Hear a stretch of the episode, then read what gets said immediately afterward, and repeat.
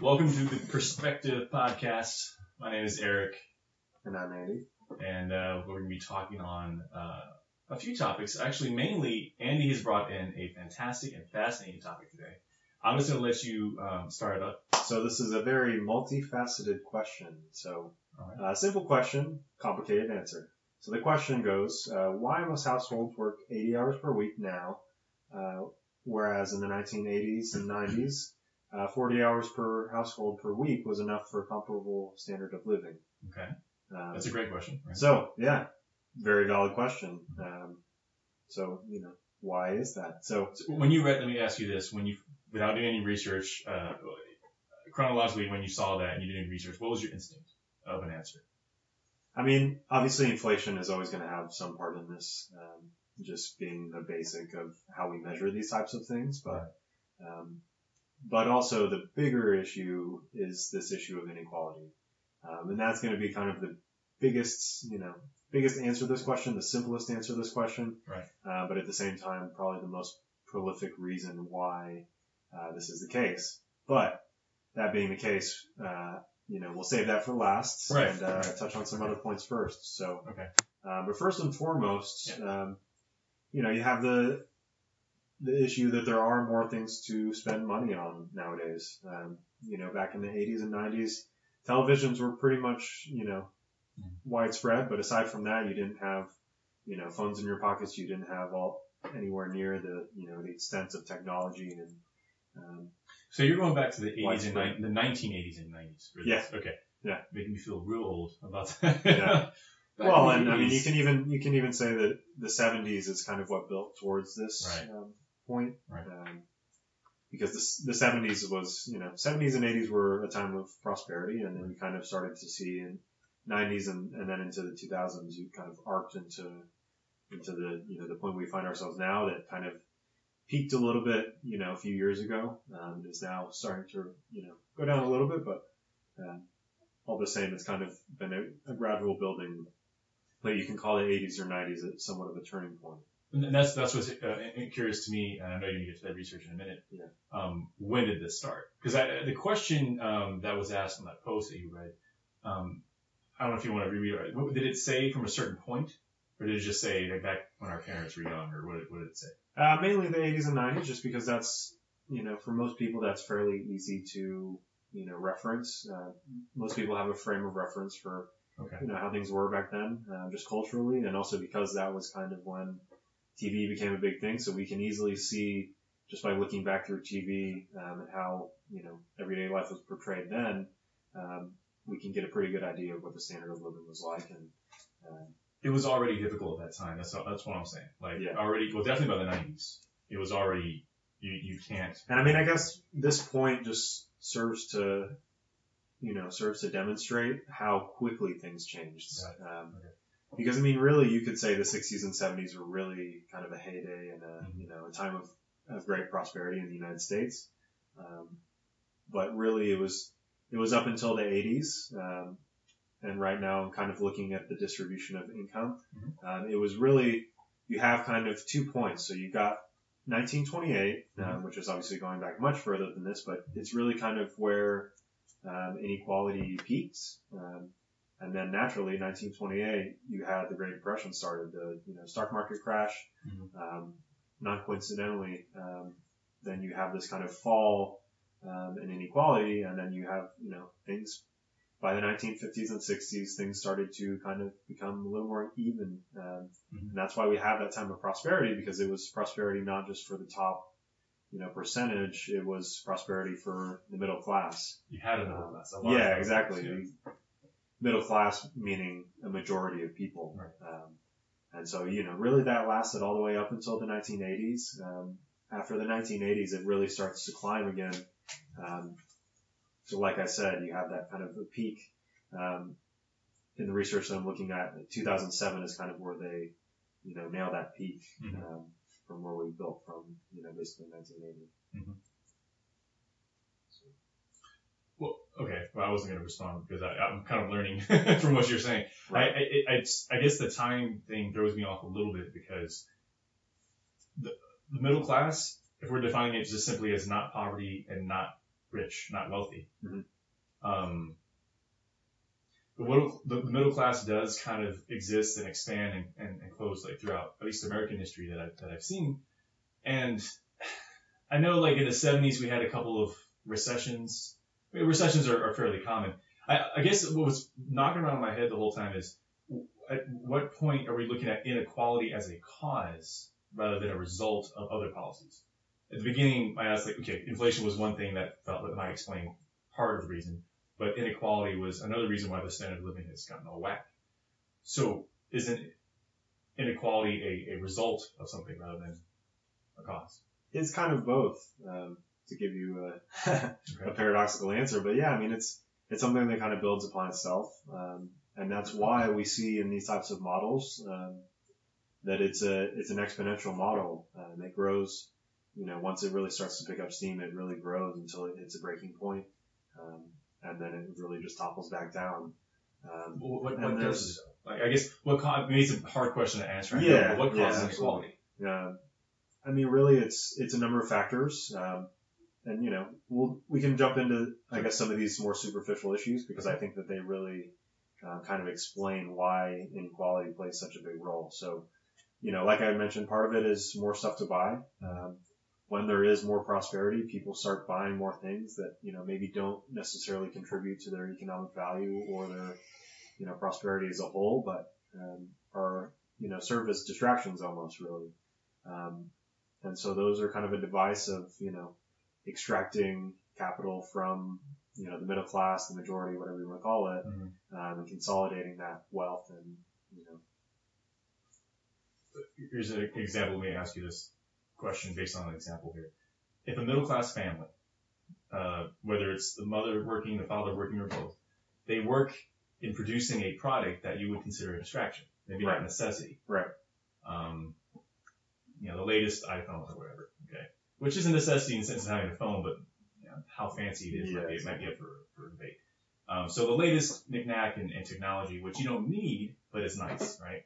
So the family's income is based on that person or persons going to work in that business. Right. Middle class. So why would then another middle class family who buys this product contribute to inequality? You see where I'm going with that, right? yeah, yeah, Okay. absolutely. Um, and the, the reason being is because it doesn't go to the family that's working at the factory. Mhm. They're making pennies on a dollar.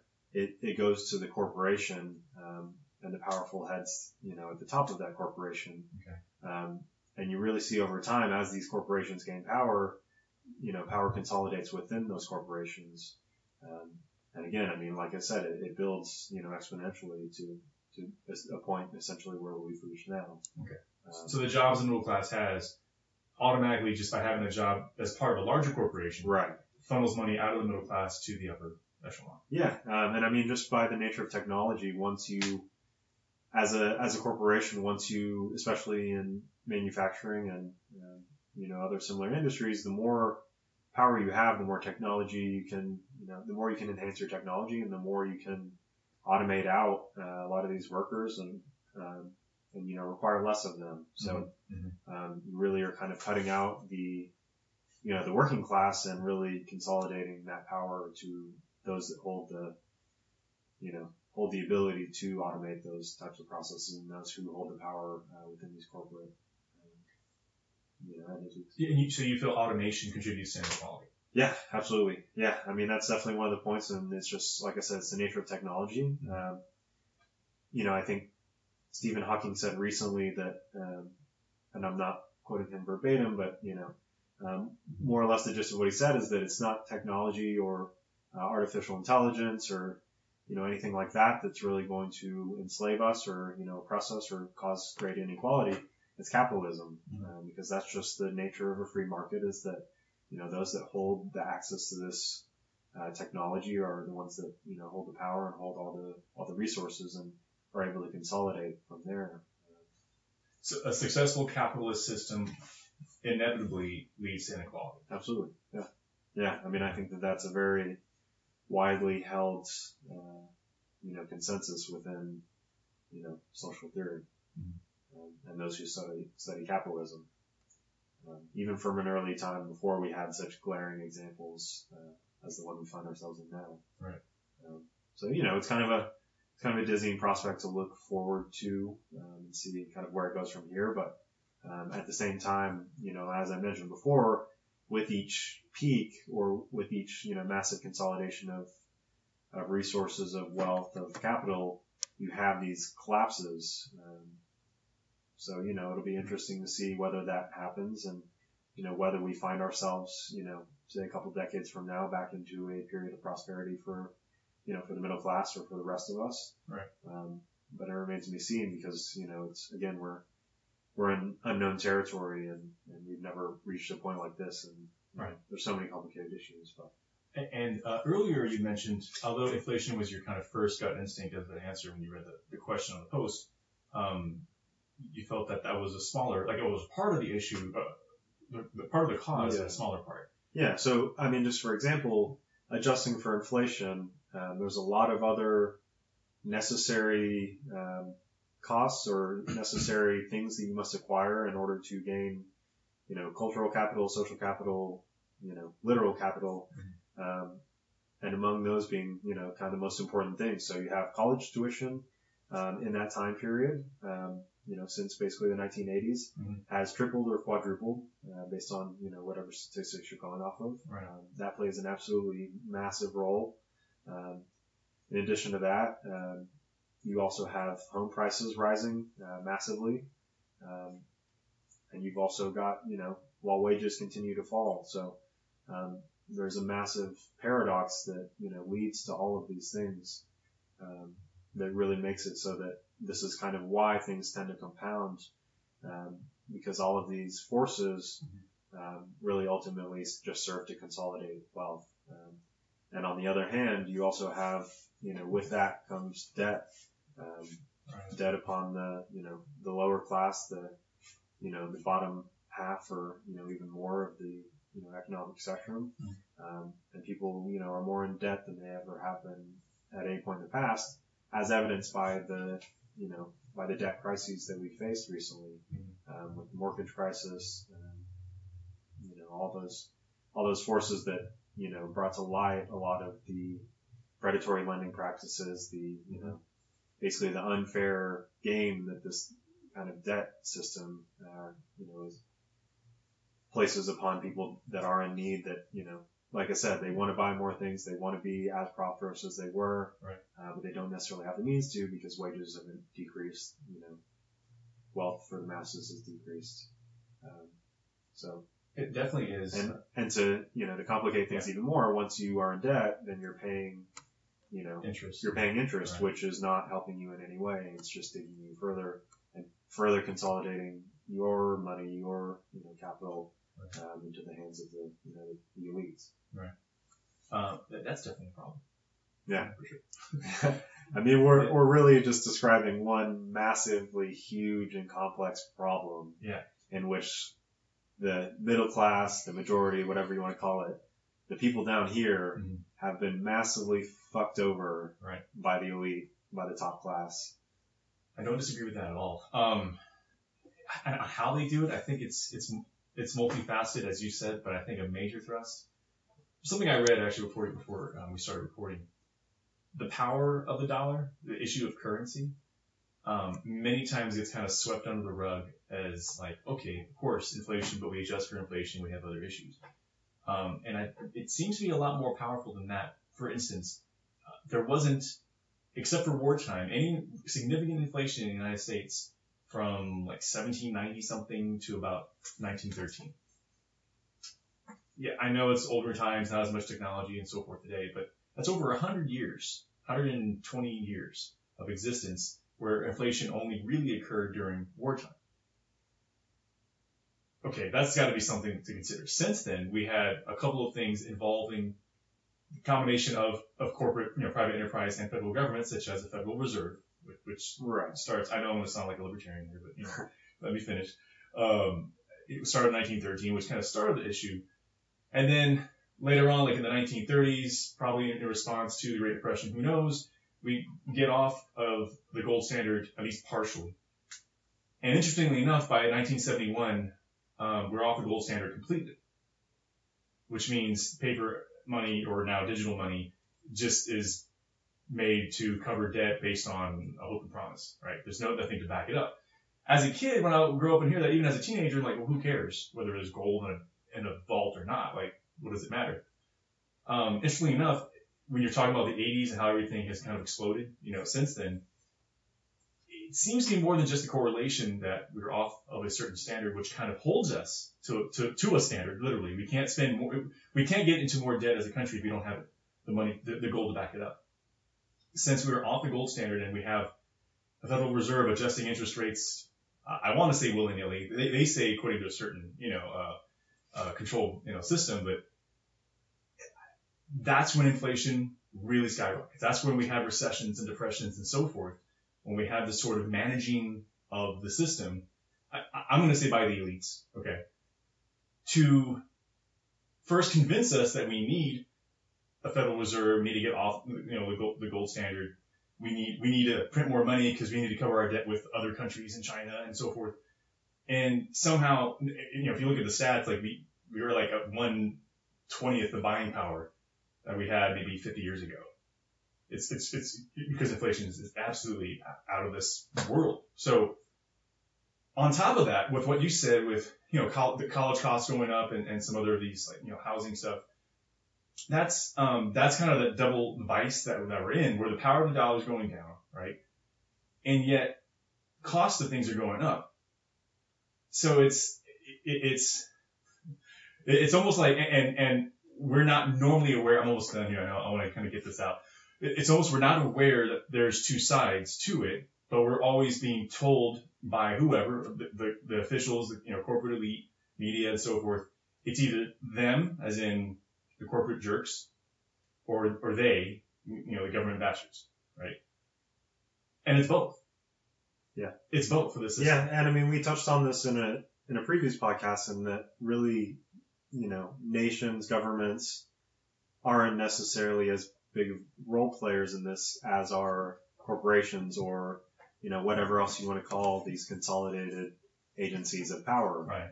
Um, and once you know, once they've consolidated power in such a way, it really allows them to set up these systems and allows them to, you know, rig the game Right.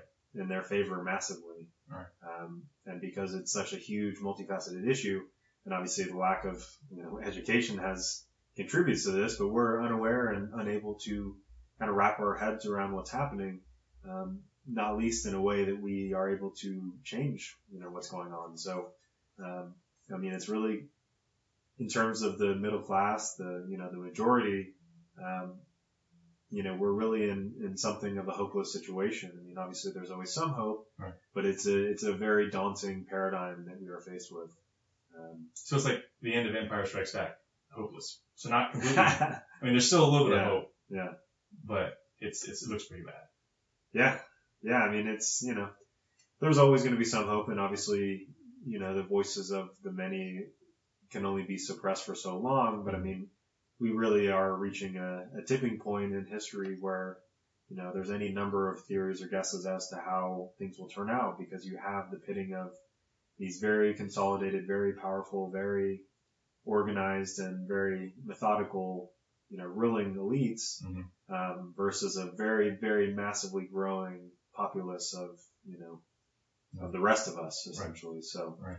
um, it's, you know, it's, it, like I said, pretty daunting. Um, and just to throw a few Sure. statistics at you, um, just looking, you know, at America, um, and in a lot of ways, America is not nearly as unequal as other countries, um, but all the same serves as kind of a barometer of, you know, the global economy. Right. Um, but just give you a reference, uh, the 400 wealthiest Americans own 62% of wealth in America. Uh, the poorest 47% of Americans have no wealth at all, meaning that they are either so far in debt or, you know, living paycheck to paycheck and that Right. they have no significant wealth, um, you know, to speak of in terms of how it impacts the economy. Mhm. Um, as comparison, in 1983, the poorest 47% um, had two two and a half percent of the nation's wealth. So obviously still not great, but at least they were even on the register. But Right. you know, if we were to make that same comparison, it's literally zero percent because they have zero, um, you know, wealth among the poorest 47%. So how much of this do you think is cultural? And what I mean by that is, okay, the numbers speak for themselves, right? We're in a bad spot. People understand, you know, life kind of sucks, but why does life suck according to these people and their families, right? Some, so when I say cultural, is it like the idea that you're, it's almost like a caste system again, right? Where you're born into a situation where you're obviously not one of the 1%, and you're not one of the top 400 families or whatever it is, you know, that's up there. Um, is it just your lot in life, a person may think, to do the best you can? Maybe college is not even an option anymore because it's so expensive. You just go go work and, and just do the best you can with life, or is there still that sort of I don't want to use the term American dream, but sort of idea like I want to aspire to do way better than my parents. Right. Yeah. Well, and if you if you hadn't used that term, I was about to, but you know, really, it's it's kind of the messed up part of this paradigm is that we have that carrot dangled in front of us, um, and really that was part of the turning point in the '80s is that American dream and you know the idea that you know you can do better and and that you know that our economy has some semblance to a meritocracy Right. um, that really drove people to, you know, aspire to have more, to have, you know, to keep up with the Joneses, um, to buy more, to have nicer things, to have the nicest, you know, car, nicest house, nicest whatever. Yeah. Um, it really drove us into this unsustainable, you know, unsustainable pattern of acquisition of materialism Right. that really kind of like, you know, dug us deeper than, you know, than we even realized until, you know, like I said, we've now got a, a pretty daunting debt crisis that, you know, it's unclear how it will ever be resolved. Yeah. Um, at least in the long term. I mean, the elites are capitalizing on desperation, and that's kind of what capitalism does, and, and, and, and to a great And extent. not, not only that, it's desperation that they manufactured. Uh, Right. I mean, that's the greatest big con. Yeah. Yeah, and that's again maybe why the past you know three decades serves as a great example is because this whole narrative has played out, and it's almost as if you know we had no idea that it was happening, and, and now here we are, and oh shit. Right, right. Well, I mean, so then, I mean, I guess the, the, the next question is, what do you do, right? You know, and we know it's hopeless, or not completely, but, you know, somewhat hopeless. How do you get the individual to think differently and realize, hey, I can do, I can do this, um, without maybe the, the fanciest technology, you know, in other words, how do you turn it around on a limited budget, you know, and limited education? Okay, limited awareness is probably the the word I want to use. How, how, how would you move that around, especially if the elites have rigged the system in a way, not just with the devaluing of money and increasing of debt and the raising of prices of everything from healthcare to college to, you know, every, to housing. Um, so the system is severely rigged to keep you plummeting down to where that, you know, that bottom 47% is getting nothing, right? No, no wealth that they can actually use on a regular basis. How can you pat them on the back and be like, all right, buddy, here's what you, here's what you can do, you know? Um, I know we record a podcast. We're trying to get some, some, you know, awareness out there. right. Uh, I was listening to a, a, a Joe Rogan podcast. He had Gary Johnson, the libertarian candidate for president. Um, and his big thing was just awareness. You know, Yeah. obviously third party candidates or whatever have a ver- a very small chance of winning the presidency, but just trying to bring issues to light, you know, Right. which I know, I, you know, Bernie Sanders is obviously like, you know, the, the poster boy for bringing issues to light. Um, poster man, because he's not a boy. Um, and, and I think it's wonderful that people are rallying behind him. And in a way, and I know you want to address that, but I'm going to throw this out there. In a way, the Donald Trump vote is also a protest vote against the system. Yeah. As yeah. much as people want, it's so easy to dismiss people that support Donald Trump, say, oh, you're all racist and you're all, you hate, is you know, Muslims and so forth. People are just like, uh, they, instead of Mickey Mouse, they have Donald Trump. They can vote for now Right. as a protest vote. And really, I mean, you know, the difference between those candidates is really one of, you know, maybe value values, whether it's cultural, whether it's political, um, you know, what have you. But ultimately, it is that same message of, you know, we realize that we're being screwed over because we have been so screwed over. Mhm. And like I said, we finally arrived to this point where there's no denying it now. Like, you know, the, you know, the wool may have been pulled over our eyes back in the 80s and 90s when this was all kind of building. Mhm. But now that we're here, everybody can see that we're being screwed over because everybody that is in that bottom 47%, they feel it every day. Um, Yeah. And they have to ask, how did I get to this point and how are, how is everybody around me also so completely screwed?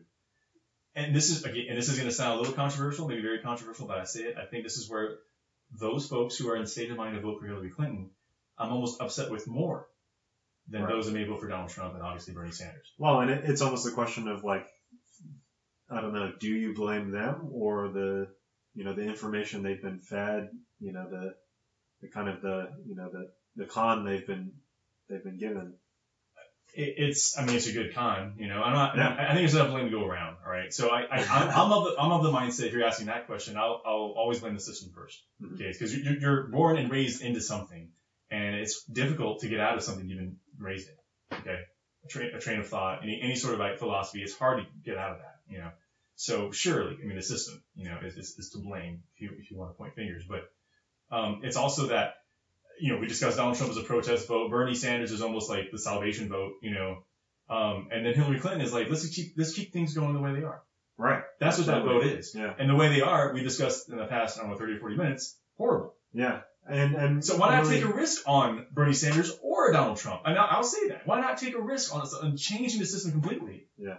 And And I mean, I think for some people that's just a very unsettling thought. I mean, you know, completely uprooting the system for some people is a very, you know, even if their life isn't that great, it's all they've ever known. that you know, psychology is it's- amazing to me. And Yeah, it's, it's, it's what- strong. Yeah, Yeah. absolutely. It's what they've grown up into. It's it's their world. So to suggest otherwise is to completely shatter that. And some people just aren't ready to do that. You know. Right. I mean, it's. I think we take for granted the the open mindedness that we have, and that it's so obvious and evident to us. But you know, it's it's very easy to understand someone that comes from a different perspective.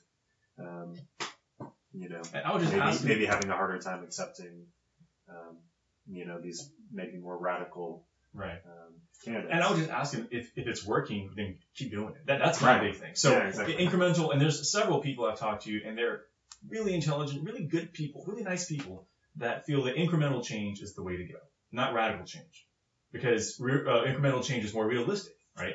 And, and the logic is sound. Like you want to make change, and you do a little reform here, pass a bill there, start this organization here, and that's you know because that's what you can do is a small change. So certain candidates like like Clinton represent that incremental change. And it's almost throwing your vote away. That's my, my favorite expression to vote for somebody like Bernie Sanders, you know, or, or I guess, you know, the fear mongering of Donald Trump.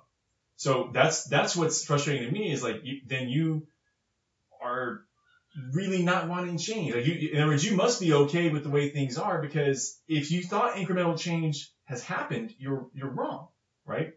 Now, I can hear somebody's voice in my head, like, you know, somebody saying, um, Obamacare, right? That's a piece of progress, right? Or um, the LGBT victory with, with gay marriage, right? Uh, these are some social things, but my response to them is it wasn't government that did that. Government responded to what the people were already pressuring anyway. right. Even the Civil Rights Act of I mean- 1965, same thing. Maybe it's maybe it's too strong of a word to use, but I think delusion um, has a role in this, and that you know people have been so bought into the reality that they've been fed that you know incremental change really is the only way to go. Yeah. Um, because they can't even see Right. you know how radical change would work. Um, and truth is, none of us really know for sure. Right. But we we do know that you know what's going on now and what's happening now obviously is not working Mhm. uh, very drastically. So. Yeah. Um, and it's, you know, such an extent that, um, you know, it's, it's easy once you kind of learn more about the facts and how staggering, um, you know, the inequality is, it's, it's a lot easier to accept a more radical, uh, outlook and, and a, a more passionate and urgent need for change. Can I can I interject something And real this quick? is Lee, our producer. um, there's a website called isidewith.com that I found out about during the Gary Johnson Joe Rogan interview on the Joe Rogan Experience, and um, it gives you like a like a 30, 40 question quiz Mhm. where you say, "Oh, I think this on this topic. I think this," or there's there's a whole spectrum. It's not yes or no. Right. And then it gives you a percentage of how much you match with each candidate. Um, and it's really interesting, and I told it totally caught me off guard. I'm not going to say who I matched with, but um, you, you for Trump? oh yeah. Trump 20, 2016 and 2020. You wanted to build a wall, right? Yeah, Yeah. two walls. Two, yeah. We're going to separate Canada and we're going to separate Mexico. um, but for example, um, Gary Johnson was saying he took the quiz and he actually matched 73% with Sanders, Mhm. and he's a libertarian candidate. So it might catch you off guard who you actually agree with, and you might not even be aware of it. Yeah, I mean, the truth is, in, in any of these types of political situations, but really in any, you know, public opinion, um, you know, arena, public perception has such a huge role in these types of things as opposed to reality, which, you know, like you, the site that you mentioned is, is a lot closer to the reality of how people actually feel who they should be siding with. Um, but the truth is the perception is so different because that perception is what's been manipulated. It, it's what's been, you know, And there's no such thing as a throwaway vote. Right. If oh, absolutely. if a throwaway vote is to vote for somebody you don't believe in, then that's Yeah. actually throwing your vote away. Right. That's the biggest. That's like the propagation of the biggest lie. Right. Well, that's through fear. In other words, if you vote for this person, eh, who's obviously not going to win because you know they have a small percentage of support, then this evil person becomes ruler of your kingdom, and Yeah. that that's why like, oh, you don't want to throw away a vote. So that keeps you in a perpetual state of fear. We talk, discussed this in another the previous podcast where you're always in fear every election. You're never voting for somebody you want. You're voting against somebody you don't like. Yeah, don't be afraid to look past the campaign ads and the debates and whatever. Just but but some people, unfortunately, I mean, that's all that they have access to. I mean, they you know that's the the unfortunate reality of this is that people are so you know busy trying to stay keep their heads above water, trying to you know make ends meet. That like who has the time to independently research things and you know Right. go and look outside of what they're being shouted at. You know, in, in television commercials between their, you know, one outlet. And with that, I mean, I, I sympathize or empathize, I guess. Um, I never really truly understood the difference between those two words. But yeah, so I, I really feel for those people. That's empathy. Okay, so I empathize with with that We're having breakthroughs. with that conundrum. so I, I empathize with the people in that position because I, I understand being in that position myself. I think almost everybody has who's not one of the one percent. But there are those that already have the knowledge. Okay, so there's, this is a, maybe a, a smaller group of people. In a perfect example, there's more than a couple of folks that I've talked to in recent years, uh, part of the LGBT community. Okay, gay, lesbian, what have you, and they were opposing gay marriage. Different reasons. Okay, but it boggles my mind, right, to say here's here's a movement, here's a, piece of legislation or a Supreme Court ruling that will basically uh, treat you as an equal with the rest of the people around you, that that will allow you to do whatever a straight couple wants to do. If you want to get married, you can you can do that, and they were opposed to. it. So clearly they're they're aware of the of the pain of being discriminated against, right? They, they grew up and made fun of and so forth, not allowed to marry and so forth, uh, and they're aware that here's something that could help them, and they still reject it. So when I talk about, I mentioned earlier culture and maybe an individual mindset. It's so, the psychology is so strong that even when you have the information and you are aware and there's a button to press to change things, you just choose not to press the button for, for whatever reason there is. I mean, conditioning plays such a strong role, and it's really staggering to see, you know, when you when you look at it, you know, objectively, when you're removed from it, you're not in the situation. It is so staggering to see what, you know, how strong a role conditioning and especially cultural conditioning, Right. social conditioning plays on individual actors. Um, and it's a really, you know, it speaks to a very big paradigm of, you know, can we as individual agents alter the structure, the you Right. know, the culture of our society in a way that we can then allow that culture and society to, you know, craft and you know, build individual agents in a way that you know benefits them. I mean, it's just like such a snake eating its tail. It's almost Yes, it, it's dizzying, really. It, but I think you, you earlier mentioned you- you're listing this in, in descriptions of how the corporate elite is or are. the corporate elite, that's a singular term. So how the corporate elite is organized was one of the words you used. Highly organized, right? One of the descriptors. And it's that organization means they see the desperation. They know it's there. Poor populations, less educated, they're, they're, they're more desperate. They don't have time to worry about change because they're trying to feed their family. Um, and they pipe in, they give outlets for their desperation in a way that doesn't have them do anything significant in changing their, their lot in life, but still somehow makes the elites money. For instance, social media. I, I'll say that as a big proponent of Facebook. I'm on there all the time. Uh, you can sense the desperation on social media, right? People are up until two or three in the morning reposting cat videos. Yes, I'm calling myself out, you know, um, because it makes them feel good. It's like a little drug. It's like, like, okay, this is pleasant. You know, this is interesting. This is funny even the outrage police that are on social media and the reposting things that are, you know, horrible things that are happening in the world and in the country, that's another outlet. So that's instead of time spent on, you know, organizing, you know, becoming highly organized ourselves, we have this really convenient, easy way to vent, decompress, to share our misery, misery with others because misery, loves company, and, and it does help. Okay, it helps the pain a little bit, but it does two things. It doesn't do anything for changing the circumstance that they're in, and two, it makes the elites more money. Well, and ultimately, it's a, and definitely not coincidentally so. It's a, a, a huge method of distraction. Um, it's you know keeping people entertained, keeping people you know distracted, keeping people pacified because you know that's a, a fantastic way of preventing revolt, preventing people from Yeah. really you know starting to look around them, starting to ask questions. Um, you know, it's really it's brilliant. I yeah. mean, it, again, it's or- so brilliant. it's extremely organized and extremely methodical. Um, and, and really when you, when you think about it such in a big picture way, it's, it's almost unfairly easy to manipulate the masses in such a way, Right. um, that, you know, again, it's an unfair game. See, and, and, some would argue, uh, I disagree with this wholeheartedly because I, I read this in uh, a book that we're also preparing for a previous podcast, but they said that an actual philosophy exists where the only true democracy that can happen is if the elites are, are, are, are the smarter ones, right, and the more capable ones to rule. So they actually, and this is actually something that's like taught. It's not even some sort of secret boardroom kind of thing where the masses cannot rule themselves. They just don't Yeah. have the ability. So the, the good thing, so the good, like, as in like the good guy has to take care of him like a shepherd.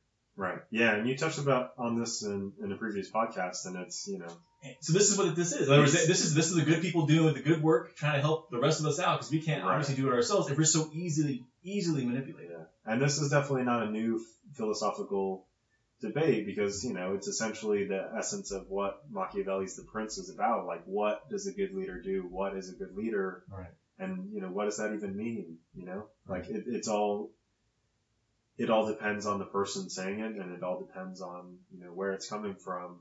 Um, it, it's hard to say, like, first of all, what is even best for everyone, but also too, like how or who should even be the one to deliver that. Right. So, Right. um, even on the Facebook search, if I'm on Facebook and I want to search someone or something, I get so distracted from the thing I'm searching for because I see a whole bunch of like little news stories in the bottom. Right. You know, like so and so has done this or whatever. So then I, I'm, I'm like suddenly I find myself wanting to look at every single thing that Facebook has presented me as news, even if only two or three really appeal to me. Suddenly now my, you know, my, um, well, I, Lee and I talk about the lists I like to make and go through. I have to now check on every one. You know, so if I, if I see, you know, 15 items in a, in a search thing and four or five of them, you know, Cubs won a game, I click on that. Or, you know, Spurs, uh, today Kawhi Leonard is on the defensive player, uh, defensive, uh, all defensive teams, sorry, for the NBA. And I, and suddenly now I have two or three things checked off and there's a little blue dot on the things that haven't been checked. right. I have to check that. And you're being, I hate to break it to you, No, I know. psychologically manipulated, but it's hard. It's know? hard. I'm aware of this too. And like, I can't let two or three go without clicking on it because it takes like a minute or two, but still, that's a minute or two of my life. it's a it's a pretty profound debate, even just within the individual. Um, how do you control this? You know, Yeah. it's it's really a question of like motivation versus free will, and you know, Yeah. If Yeah. you if you can't even control yourself and your own urges and your own kind of will, like how are we going to then restructure the entire society that you know probably has a large role in dictating that on the you know on the part of the individual, but you know how are we going to reshape things and, in what's best for everybody? And again, what's best for everybody? I mean, I think that that's probably part of why you know political you know cycles like the one we are in now. It's so difficult to see like who is actually best for everyone. Mhm. A because we have so many different interests represented uh, when you talk about you know the voting population, but also too like who the hell even knows what the what's best for everyone, Right. and, Okay. and much less who who can provide that for us. Can I jump in real quick again? Of course, Um, gonna say no to you. so back to the the Facebook kind of addiction, psychological addiction thing. Um, I was having issues not staring at my phone, and I so I I put my phone screen into monochrome, black and white, and all of a sudden my brain had zero interest in anything my phone had to say. Yeah, because Yeah. you made it objective. All the You pretty made it- colors went yeah. away, and my my brain was like, uh, well, that was fun, but I mean, we don't need that anymore. Yeah, And it, it all it was all gone. you were able to actually look at it objectively. For Yeah. What value does this provide me? Exactly. So that was an int- I thought that was an interesting little little thing. Yeah, And, I mean, I um, think that you kind of did a, a one man man psychology experiment. Yeah. Yeah. and pretty revealing. So that's step one. All right. Change everything to black and white, our computer screens, phones, everything. So that way we see it for what it is, black and white, like like Noam Chomsky style, really dry. Just what's the information that's necessary, you know? Um, I think that's a, that's a great idea. So yeah, little things like that, little tricks you have to do now because we're infiltrated not just daily, hourly, minutely with stuff. You know, I have alerts going off on my tab and my phone on ESPN stuff on, you know, like I know who's transferring from Arsenal to, you know, another team in soccer, which is a sport I don't really follow that much, you know. Um, but I'm notified because I'm curious about it, you know. So, um, so yeah, it, and they, they have, they being, I guess, the elites, we're talking about them as the boogeymen and women, they, mostly men, they have th- these pitfalls for everybody. So somebody like, you know, like somebody like us, we're just curious about everything. We want to click on everything and learn about things and talk about things. They have these, these traps where you're stuck forever, you know, learning about things that have nothing to do with getting you out of your hole, right? And then for those people that aren't as interested, you know, maybe they, they only want to focus on one or two things, they'll give them that one or two thing, you know, American Ninja Warrior or whatever, you know, to talk about and watch every day or every week. Um, and, and so there's something for everybody to get sucked into this uh, matrix that um, we don't even we're not even sure if we want to get out of. A lot of us aren't. You know, as bad as the economics are, which is what we started on this. You know, the power of the dollar, the, the standard of living, having to work 80 hours a week instead of 40 hours a week to do the same things that we did 30 or 40 years ago. It still doesn't matter. You know, because human beings can adapt, and this is normally a good thing, right? Because we can adapt to tough situations and overcome, but we can also adapt and, and live with less and be okay with that, you know. And I, I, I say from personal experience too, like I, I find myself being just easier on myself going like, all right, even though certain conditions in my life may not be ideal with the amount of money I make or, you know, how I'm living or whatever, I seem to be, at least in some way, dealing with that okay, like suffering quietly and, and adjusting rather, So- than, rather than getting pissed about it. If I can again re-inject the you know the inequality side of it because you know again you touched on a very important point that you know we all have less and we somehow have found a way you know for better or worse to deal with it. Um, a little you know t- pretty telling statistic of our current state: the 400 wealthiest Americans own as much as 80 million families in America, which makes up 62% of the population. Right.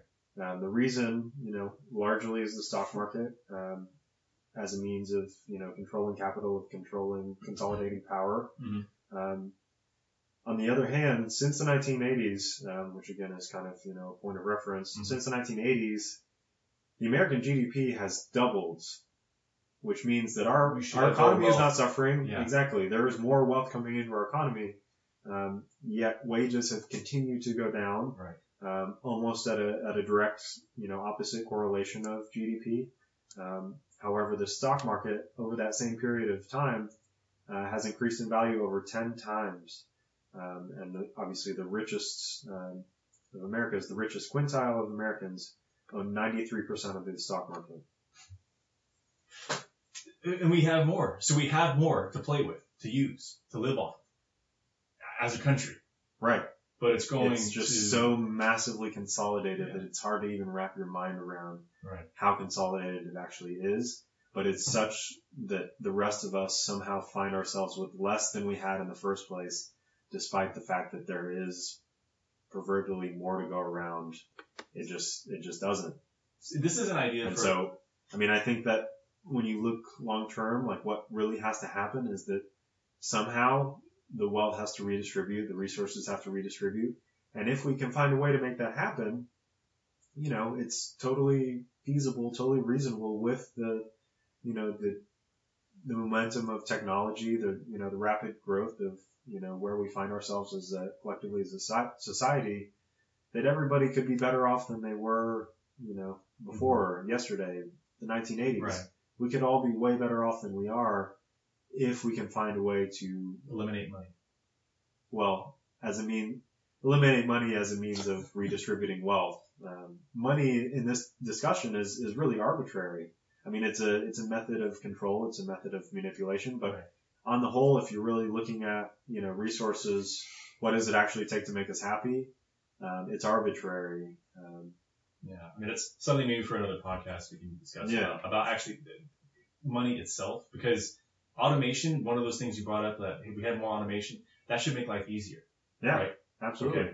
So the idea of taking jobs away from people, I've never, I've never liked that attitude about we must just have jobs like arbitrary. Let's just create a job so someone can have it. Right. No, let's live life, and we have to do things to live life and have a better life. We we work hard, and you know resources are involved with that, right? So you may get a benefit from doing something that that affects you, but it's not because there's a job. So like there's um oh also again only because I've recently listened to the Gary Johnson interview on Joe Rogan and talked about prisons. Sorry, yeah. All Shout right, out to Joe Rogan. this, This this is- podcast was brought to you by. um, prison guards have a union that were um, lobbying on, on, their, on their benefit for certain legislation, and I forgot what, what state this was. It's, it's, it's not that important, but there was think it a was New Mexico. was it was it New Mexico? Yeah. That because Gary Johnson was the governor of that state. Okay, and th- so why? So they were actually trying to expand the prison system, basically find ways to have laws passed in a certain way to get more people into the prison system, mainly the drug war.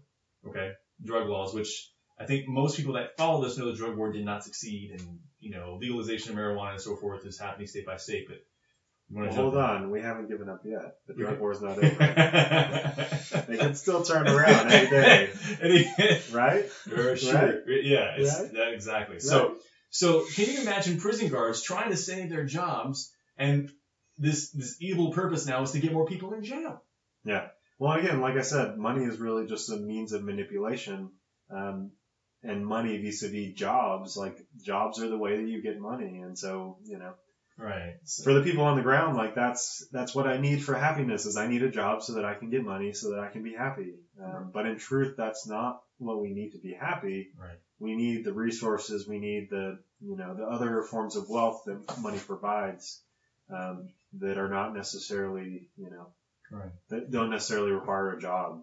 I mean, think of how many, you know, greater purposes we could be serving that don't necessarily make that much of, you know, that much money or, Right. or even jobs to begin with.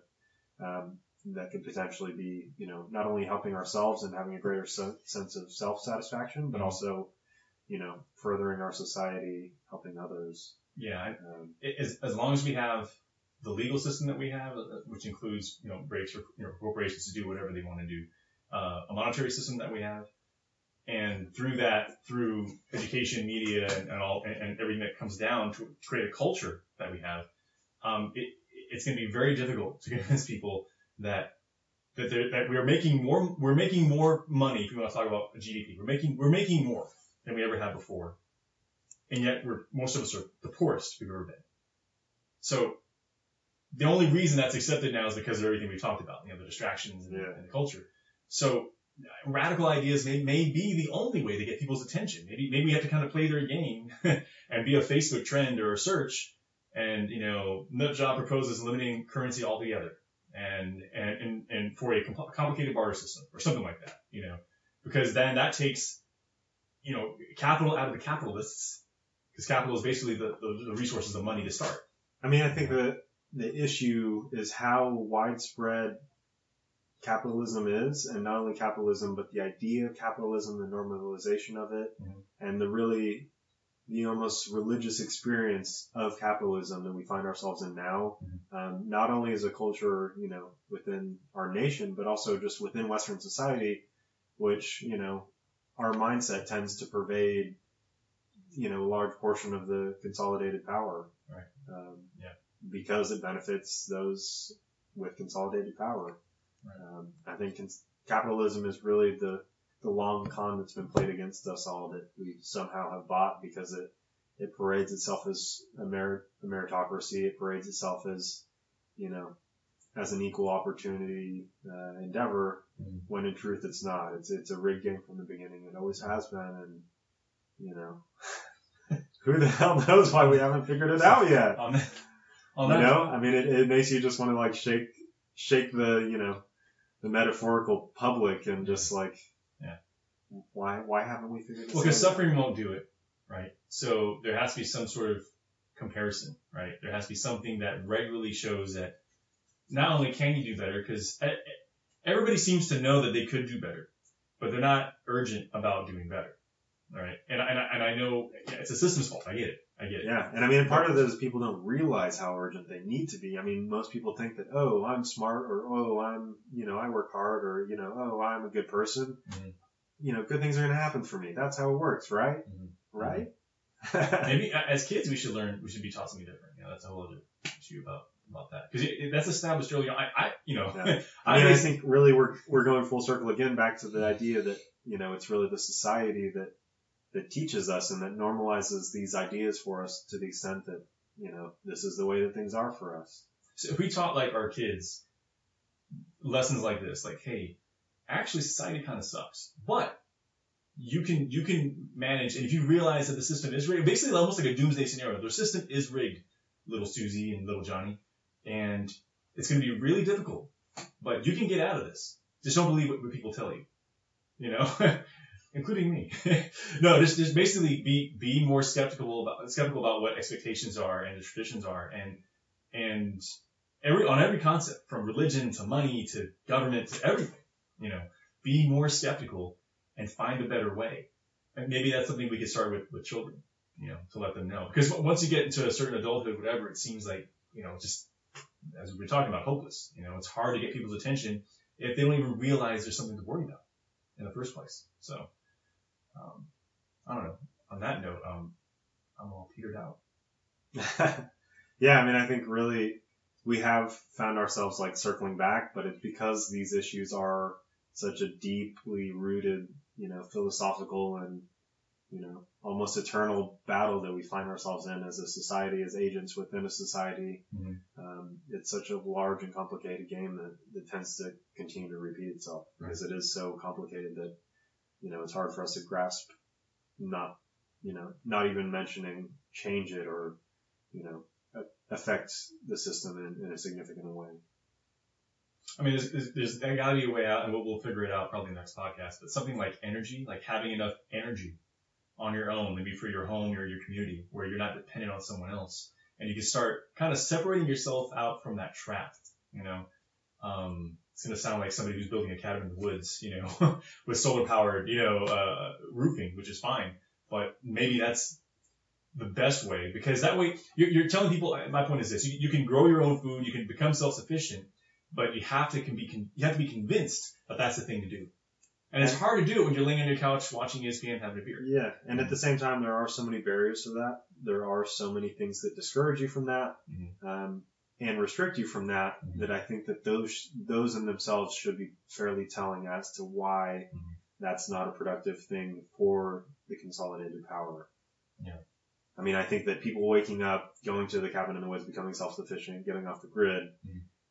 If you look at the effect that that would have on those with consolidated power, I mean, I think that you have your answer right there as to why Right. why that is so difficult, why there are so many barriers to, Right. that being becoming a reality for a large, you know, a significant portion of people. Right.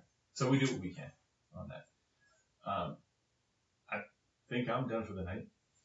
Yeah, Yeah, yeah, because I I, I, I want to go to bed and I have to work. I have to get up and go to this job tomorrow. Yeah, So meanwhile, back back to the cycle that we have mentioned. yeah, so we, we are also trapped in the cycle for those of us, uh, for those listening. So, um, yeah, thanks for listening. We, we've got, I guess, several other topics we want to discuss in the future, but I think today was an important one on the standard of living. Why has it changed? How much has it changed? How desperate it's been? And to get that information out there to people is, is important. Even if we don't know what to do with it, you have to have that knowledge. Yeah, I mean, I think awareness really is the first step in, in solving such a large and complicated issue, but really just making people aware and so that they can become more conscious actors.